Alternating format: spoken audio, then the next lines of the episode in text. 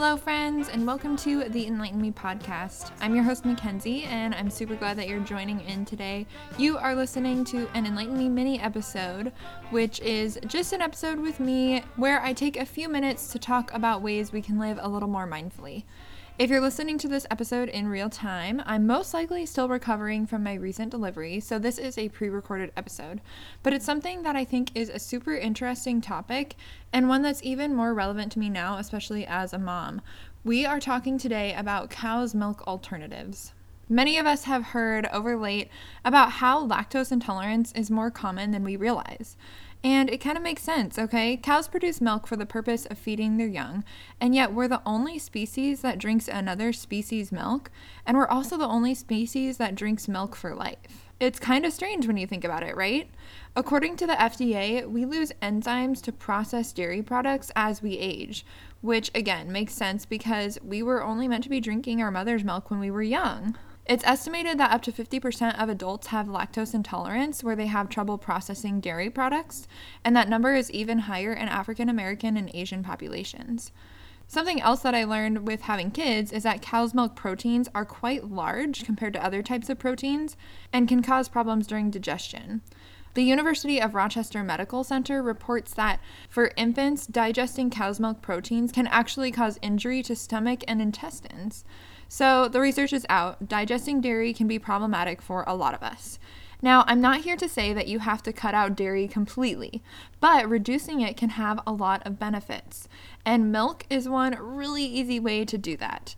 Don't get me wrong, I love my cheese and my ice cream, although there are lots of really good vegan ice creams out there.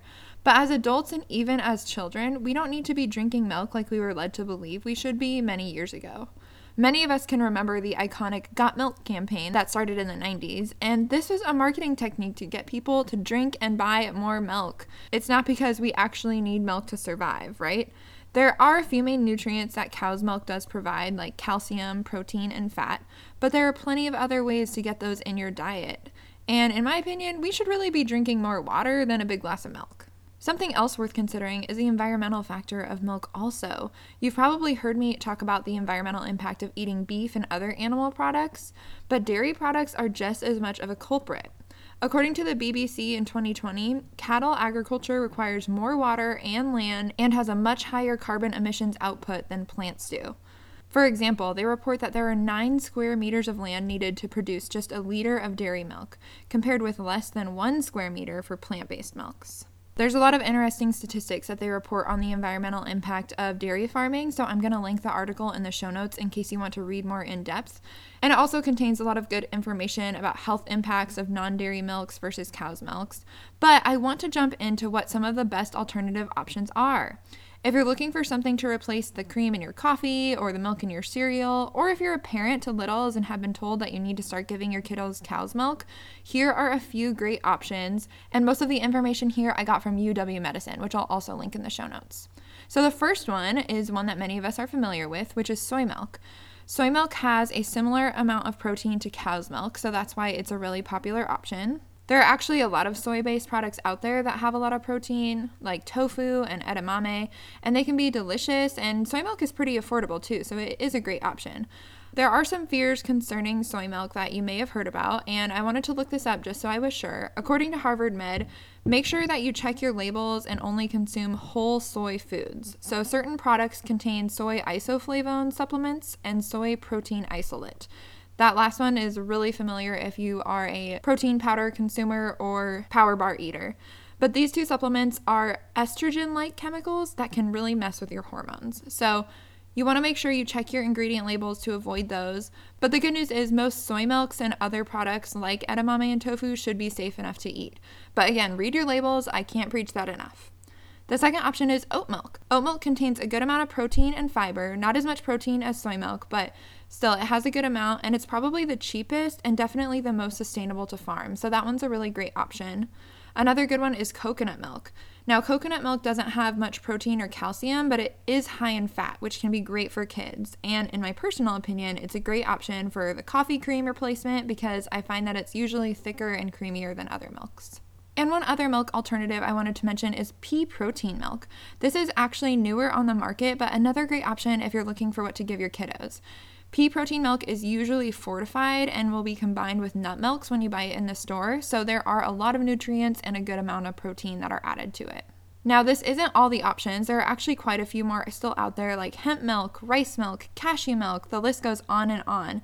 But I just wanted to point out a few that have the most nutrients and that can be the most accessible for most people. You might be thinking, wait, you skipped almond milk. Well, that's because almond milk is actually not recommended by many health practitioners, as it doesn't have as much protein as we tend to think. Almonds and almond butter do have a lot of nutrients, but almond milk is unfortunately mostly just water, so a lot of the protein gets left out. Plus, it's the least sustainable outside of cow's milk to farm because of the water it requires to harvest almonds and the pesticides needed that are hurting the honeybees.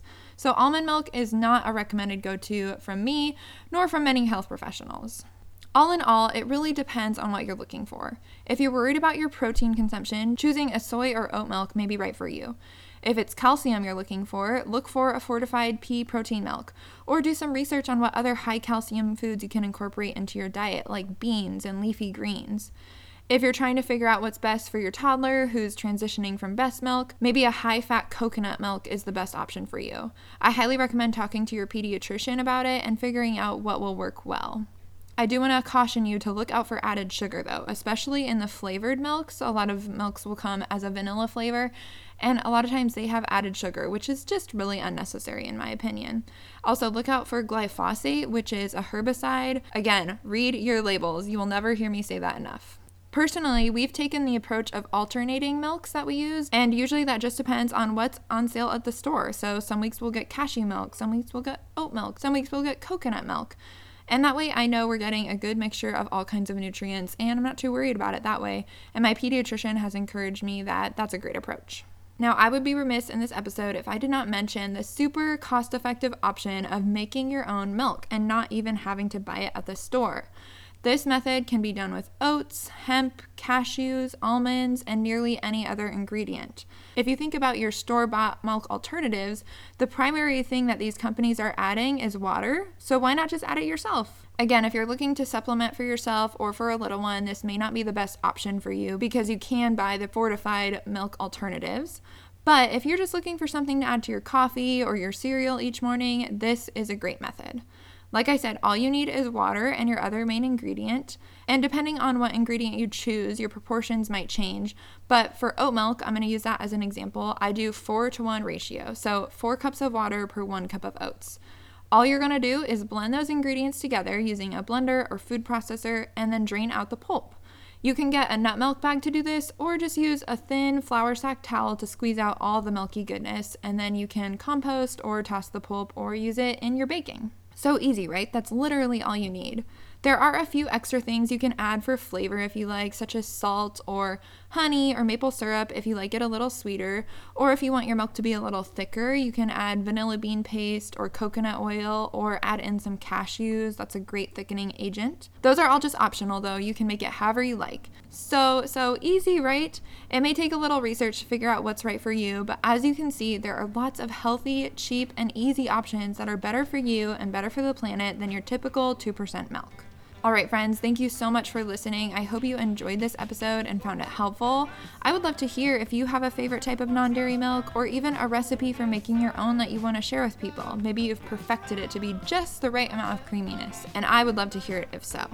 Make sure you check out the show notes for links to connect with me and share those recipes, and also for the links that I referenced today with the research check out my website. And don't forget, there will be a new episode airing this Thursday. So you want to make sure you're subscribed so you don't miss that.